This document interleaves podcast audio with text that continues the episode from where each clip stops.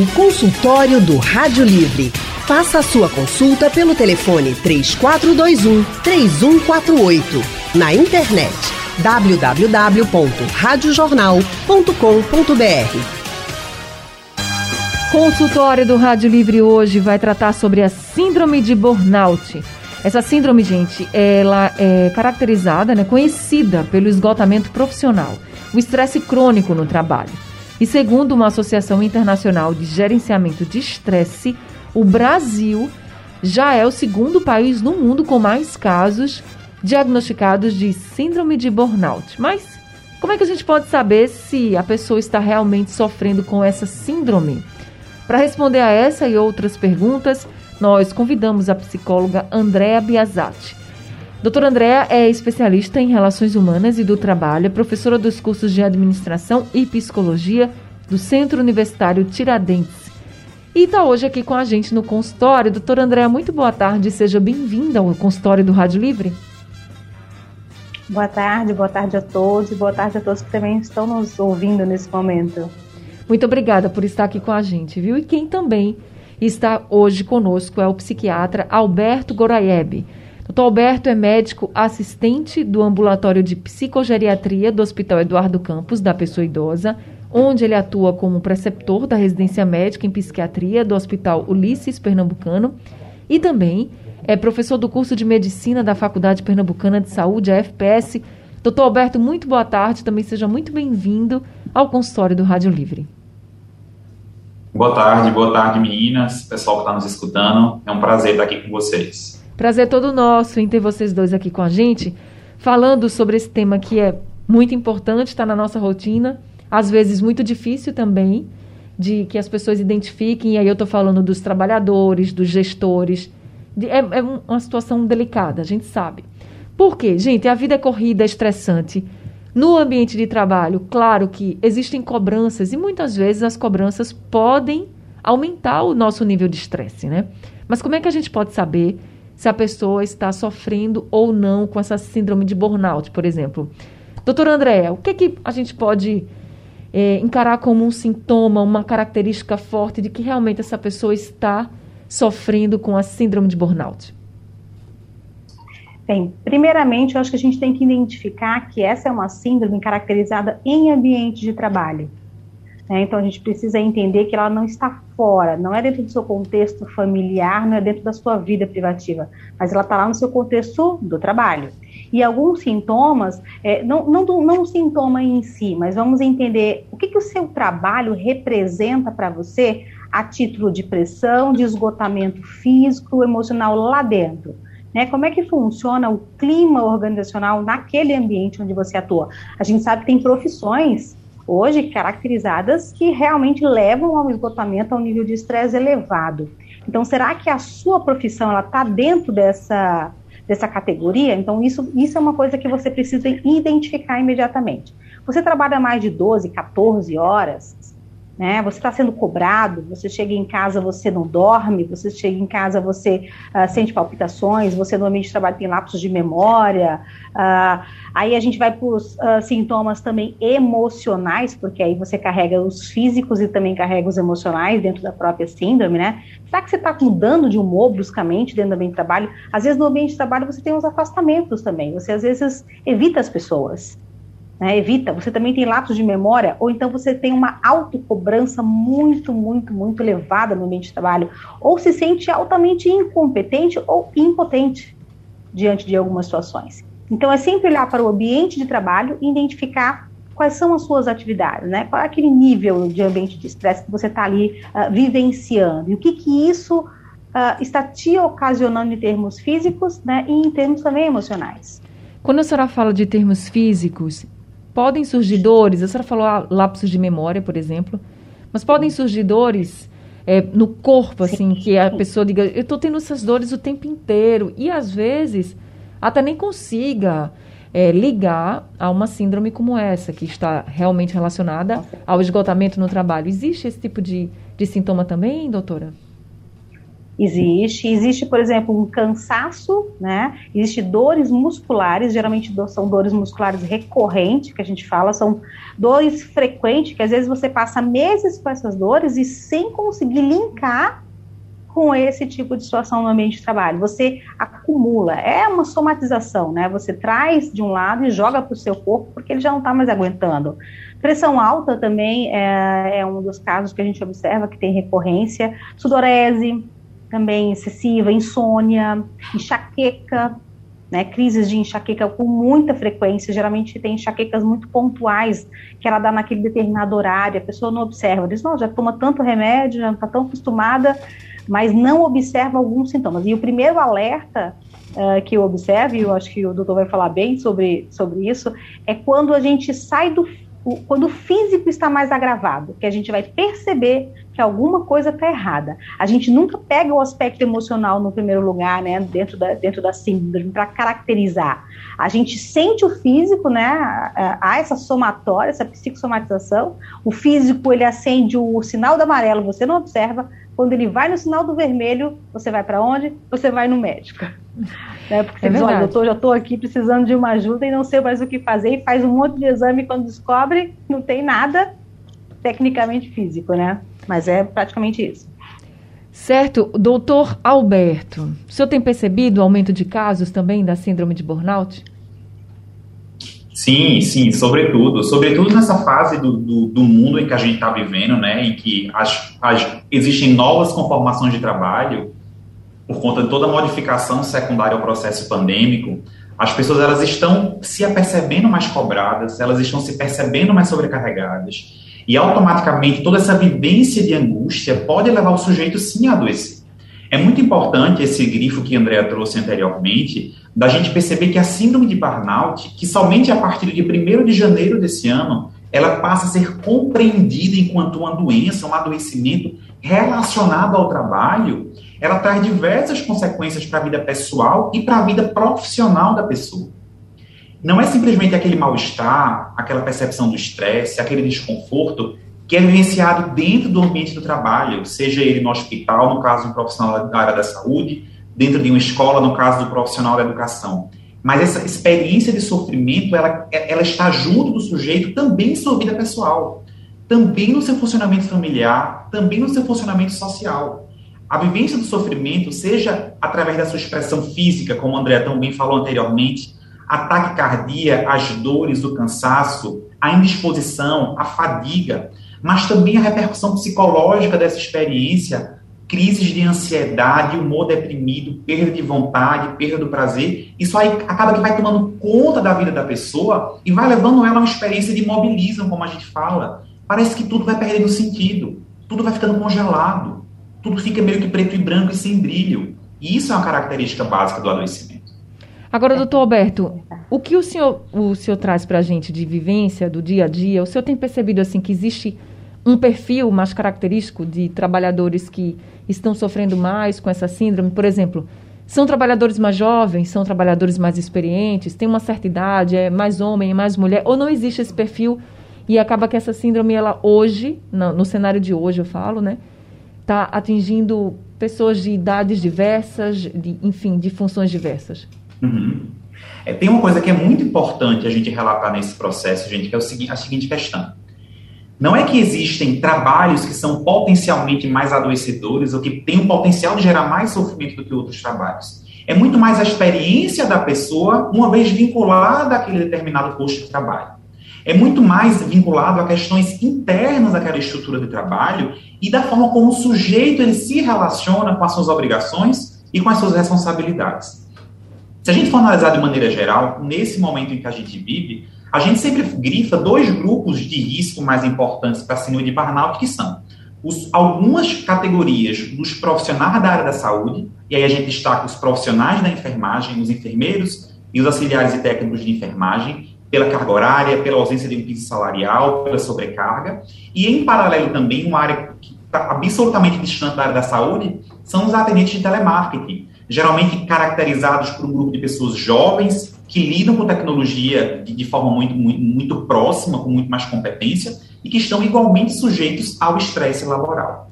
É muito importante que a gente entenda que a característica básica da síndrome, dessa experiência de adoecimento, é a sobrecarga, é a vivência do exagero secundário àquela responsabilidade que está vinculada à experiência do trabalho e à prática do trabalho em si.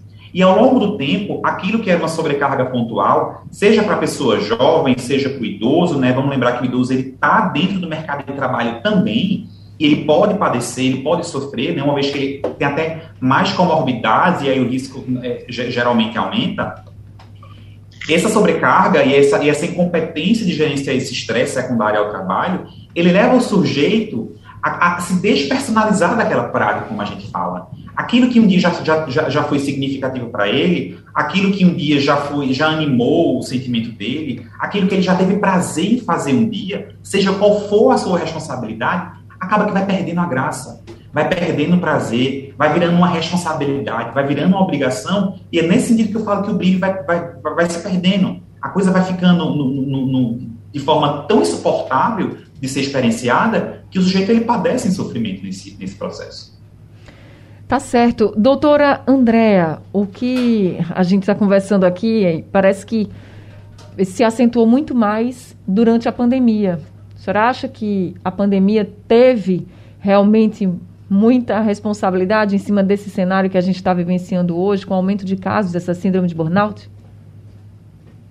É, acredito que sim, Anne, até porque o que a gente tem percebido é, eu entendo a pandemia assim como um gatilho né? Então, aquilo que você vem acumulando, aquilo que você vem a título de cobrança, é, em ambientes profissionais, mais especificamente falando, as pessoas estão sim mais sobrecarregadas. Né? A gente sabe que houve a redução de mão de obra, muitas empresas fizeram sim demissões, a sobrecarga de trabalho ela aumentou. Então, os aspectos emocionais que já estavam ali com aquela pessoa presente, às vezes uma autoestima baixa, uh, uma, um pessimismo maior ou uma sensação mais de impotência dentro do trabalho, aquilo sim pode potencializar cada vez mais ainda, né? Sem dúvida nenhuma. Hoje eu tenho, uh, eu chego às vezes a atender clientes que sim Uh, uh, vem com alguns sintomas característicos uh, de ambiente de trabalho, com medo dessa pressão e às vezes com medo também, a, a, vem na fala, né, com medo de dizer, ah, eu tenho muito medo de perder o meu trabalho. E para não perder o meu trabalho, né, eu vou me submeter a uma carga horária maior, eu vou me submeter, sim, a ter um acúmulo de função, uma jornada uh, duplicada, um, um, em termos de responsabilidade também maior, que às vezes a pessoa nem entende que está preparada, mas ela precisa assumir, ela precisa estar tá ali. Então, eu acho que a pandemia, ela sim, ela foi sim um gatilho. E, e é interessante também você observar que dentro dos casos né, mais recorrentes, a, a, as queixas maiores, que é onde as pessoas acabam não entendendo o que, que é muito a síndrome, né? O que, que é esse, é, o que, que eu tenho? Será que eu estou dentro né, dessa, síndrome? É porque a síndrome ela está muito correlata a alguns aspectos da própria depressão, né, da própria depressão. É tanto que a gente em psicologia a gente trata a síndrome de burnout, a gente faz o acompanhamento terapêutico uh, como se o paciente tivesse, é, sim, um perfil depressivo. Porque é essa grande carga emocional que ele acaba trazendo. E sim, tem uma, uma pressão e uma cobrança muito maior.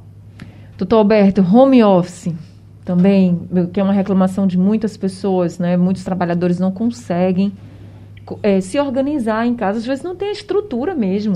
A gente já passou aí por crianças que estavam em casa estudando online, né, e que os pais estavam trabalhando em casa também, que foi um, um momento dificílimo.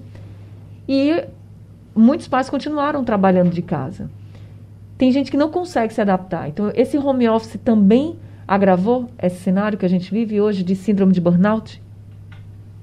Acho que principalmente, assim, o que a gente percebe é o seguinte: acabou que no início da pandemia, né, exatamente dois anos atrás, a gente estava passando por esse momento, essa questão do distanciamento social e, do, e, e da, da, implantação do home office foi meio que romantizada. Não, a gente vai ficar de casa trabalhando enquanto a pandemia passa, enquanto as pessoas se cuidem, logo embora as coisas elas vão retomando.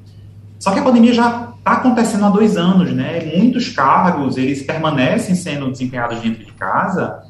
E o que talvez o mercado de trabalho não se ateve foi entender que a casa da pessoa não deixou de ser a casa dela A casa não deixou de ser o lugar dos filhos, o lugar do marido, o lugar da esposa, o lugar do cachorro, o lugar do bicho de estimação, o lugar onde tem limpeza, o lugar que não tem estrutura, o lugar que não tem internet, o lugar que não tem uma mesa, não tem um computador.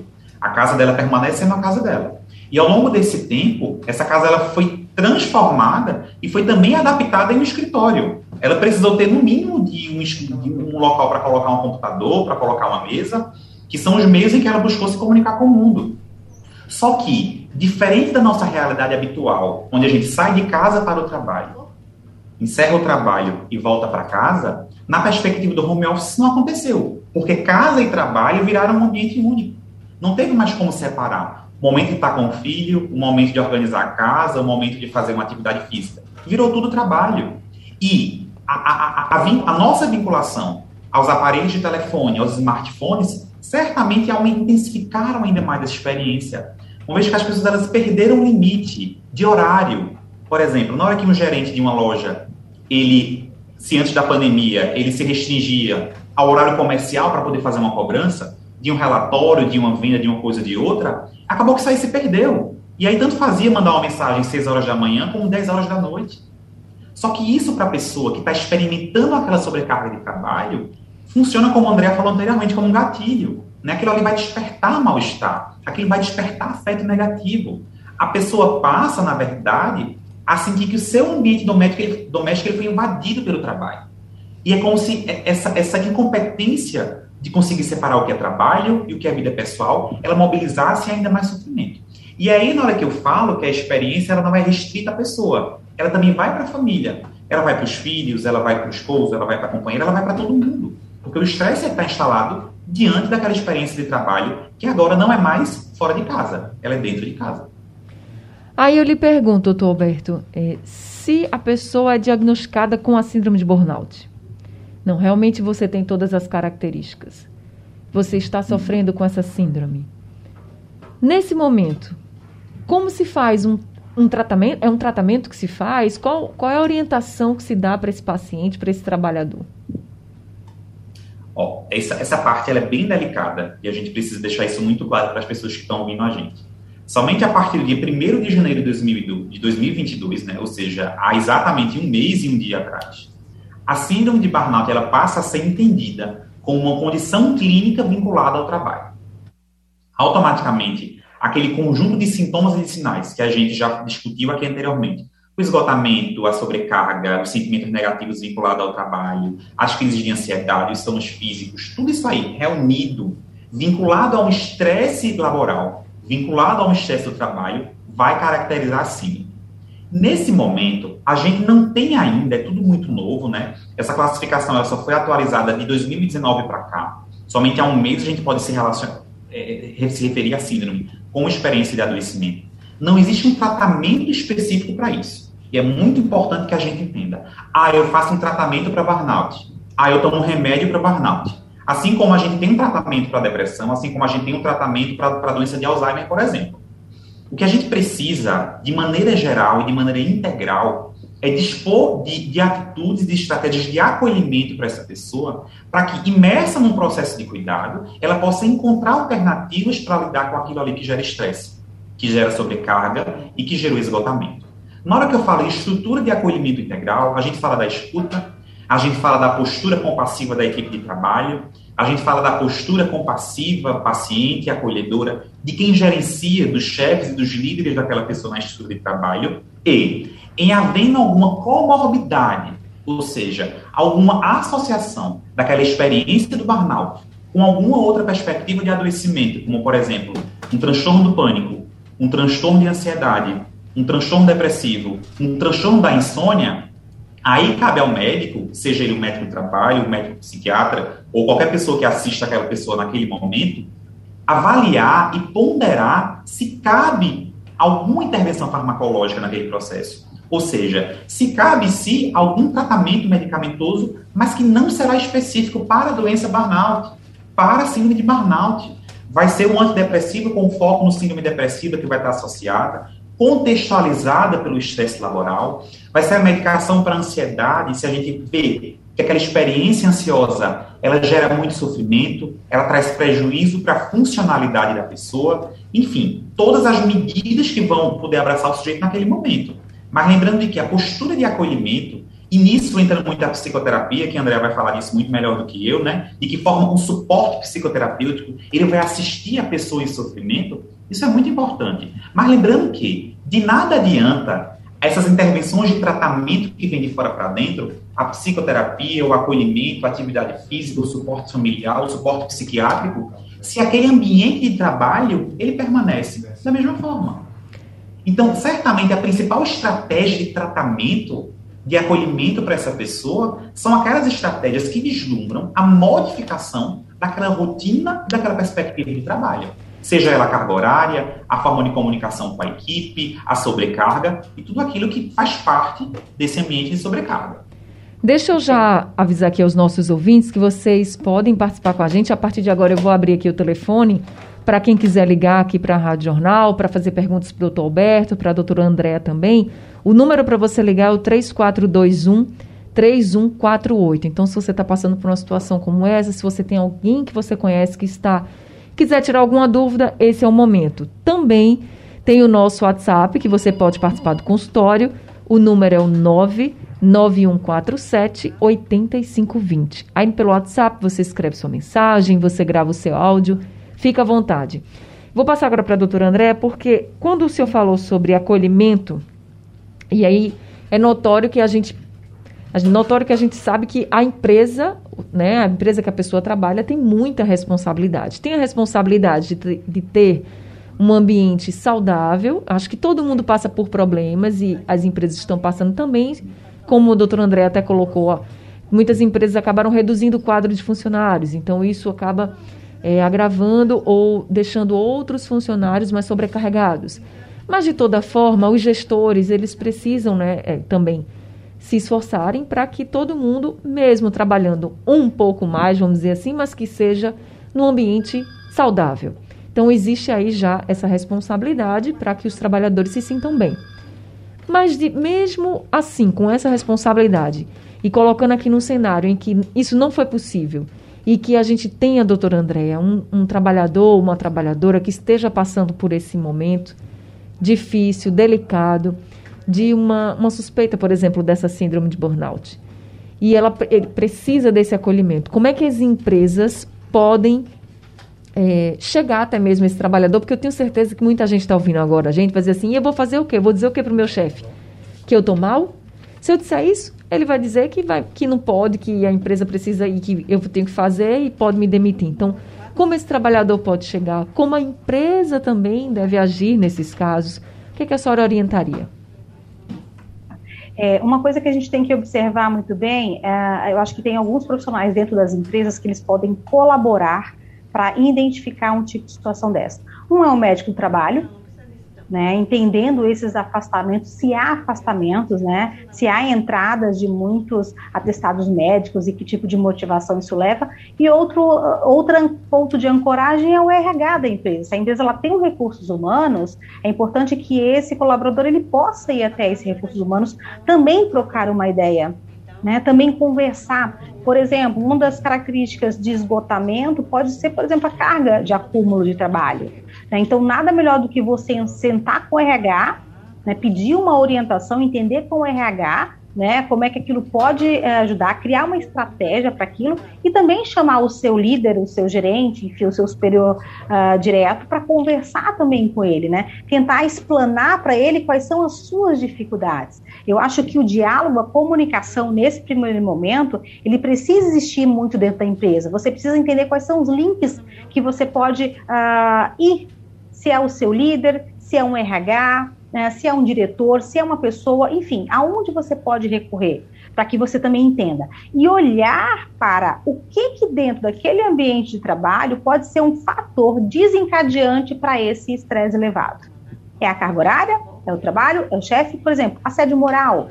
O assédio moral ele é muito comum uh, gerar uma situação de estresse, levando possivelmente, claro, com o acúmulo de outros itens para um, uma síndrome de burnout. A pessoa acaba desencadeando isso. Então, será que você está sofrendo um assédio?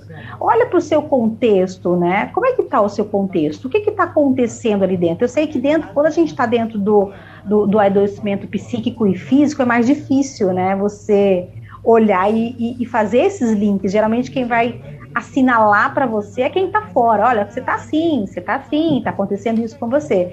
Mas é tentar sim fazer um esforço. E se você não conseguir, aí sim recorrer aos profissionais. Eu costumo dizer até, é, doutor Berto, é, que eu recebo muito paciente que vem né, da, do psiquiatra, que vem de lá, vem medicado, porque ele já foi lá, porque já entrou num, num pico máximo, né, numa condição física, já sem, sem se dar conta, que vem para mim, né, por indicação do próprio, do próprio médico, ou então eu faço o inverso, eu mando para o psiquiatra, porque eu vejo que às vezes ele precisa sim conter um estado físico que está muito, porque senão eu também não consigo trabalhar uma fase de acolhimento, não consigo trabalhar um processo terapêutico, eu não consigo. Então, a gente precisa entender quem são essas pessoas que podem uh, contribuir, né, que podem compartilhar dentro da empresa e também fora, né? E também fora dela. É muito importante tentar identificar. Nós temos aqui um ouvinte com a gente, é o Josimar da Boa Vista. Josimar, boa tarde para você. Seja bem-vindo aqui ao consultório. Boa tarde, Ana. Seja bem-vindo de volta. Muito obrigada. Eu sua falta, viu? Oh, eu, eu também senti falta, viu? eu sou professor do Estado e o doutor aí é, destacou foi duas categorias, pessoal da saúde e telemarketing. A gente, professor, juntamente com o pessoal da PM, são os campeões de programa psiquiátrico lá no Centro Psiquiátrico do Estado. E eu vou falar aqui da minha parte rapidamente. A gente pega salas superlotadas. Infelizmente, hoje educação, os alunos são altamente respeitosos com a gente. Agora, na pandemia, agora, eu sou do Estado, não sou da Prefeitura, os casos de mortes estão em alta. A gente está sendo obrigado a voltar presencialmente e fora também o que falou agora a doutora, a questão do assédio moral dos gestores. Graças a Deus agora o que eu peguei negócio com ele é ótimo. Mas eu já passei por um que a metade da escola, quando acabou o letivo, pediu para sair que não aguentava, teve caso de afastamento. Então todo esse contexto faz com que a gente, a classe da educação, seja campeã nesses problemas. Inclusive agora está aí, né, o embrólio né, do piso. Paga, não paga, é tanto, é tanto. Então, queria destacar isso tá bom? Tudo Obrigado. mexe, né, seu Josimar? Tudo mexe com o psicológico. Tudo mexe. Tudo mexe, né? Olha, só, só para terminar, já teve vezes de eu ir à escola e voltar no meio do caminho.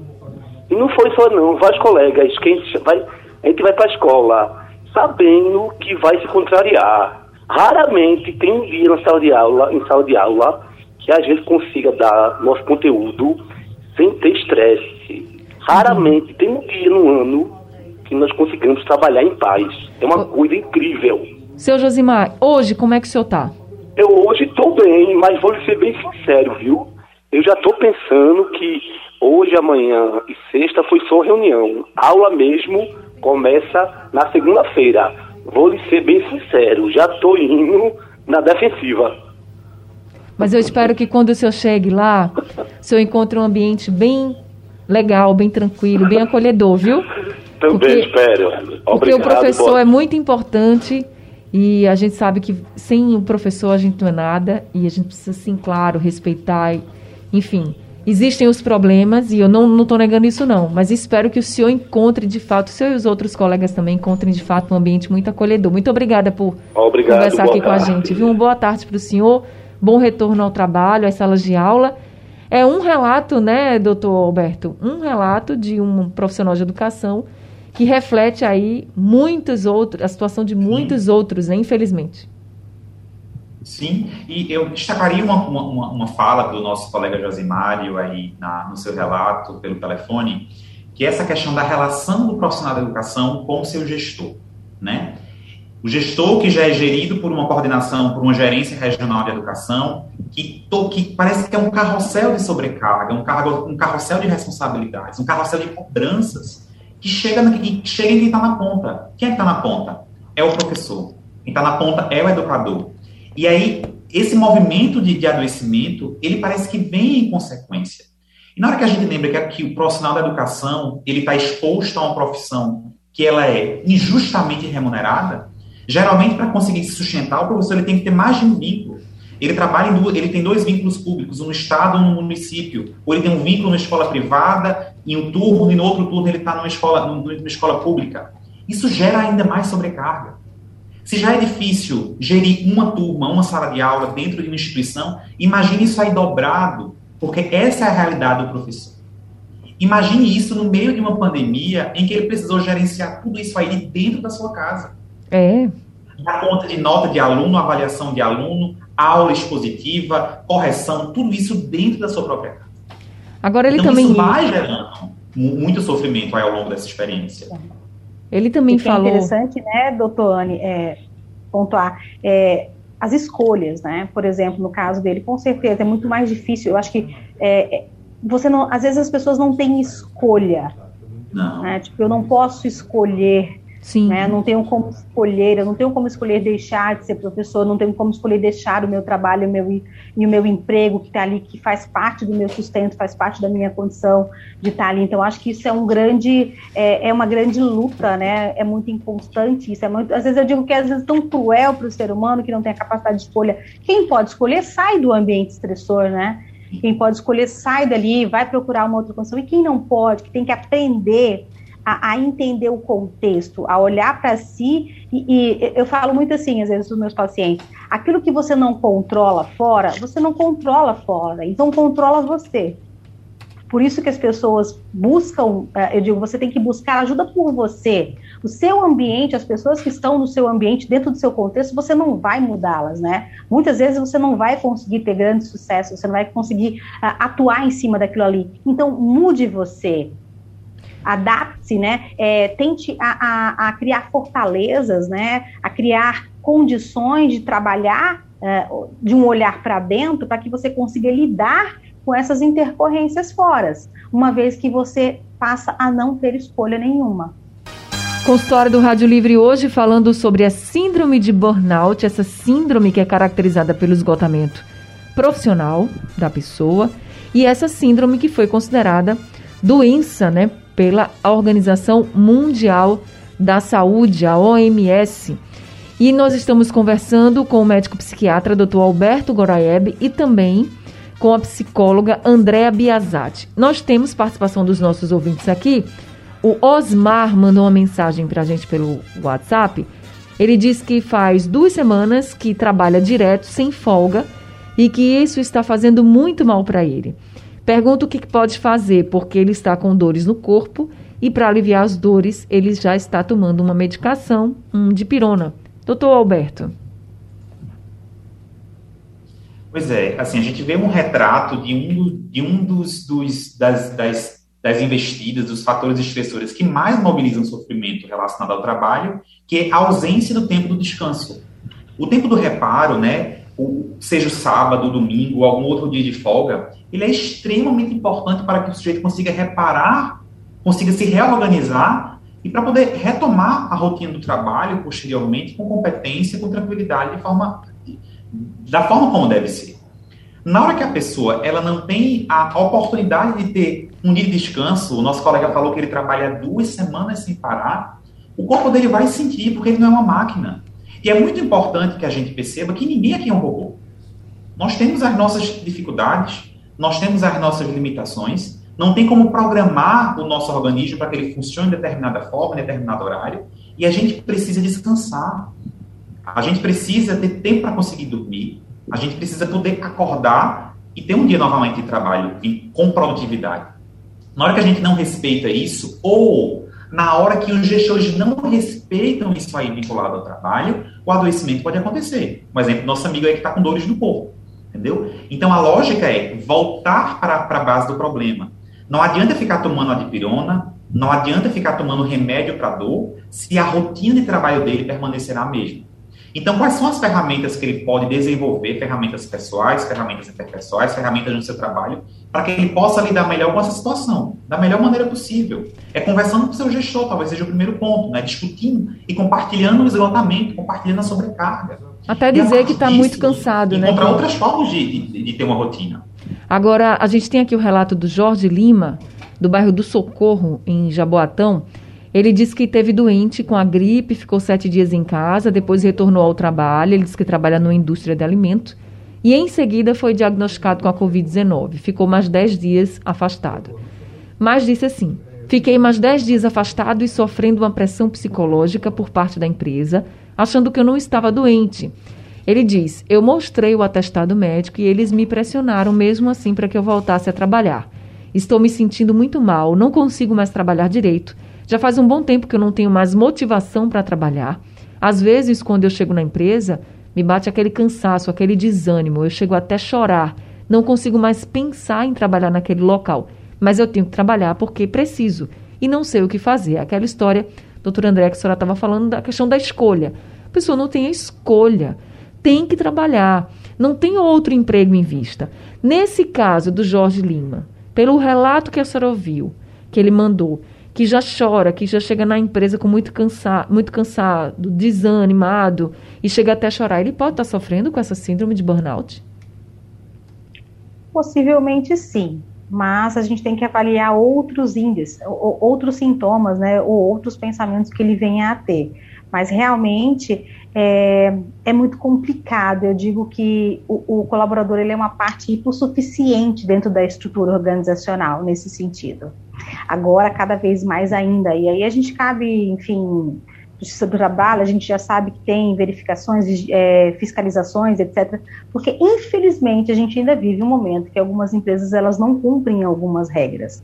Né? Elas não, realmente, elas não, não favorecem a questão da saúde mental e da saúde física do colaborador. Mas ele precisa, de fato, avaliar, ele precisa, de fato, é, analisar, ou ele, então, precisa buscar uma ajuda para que ele também consiga lidar com esse tipo de situação.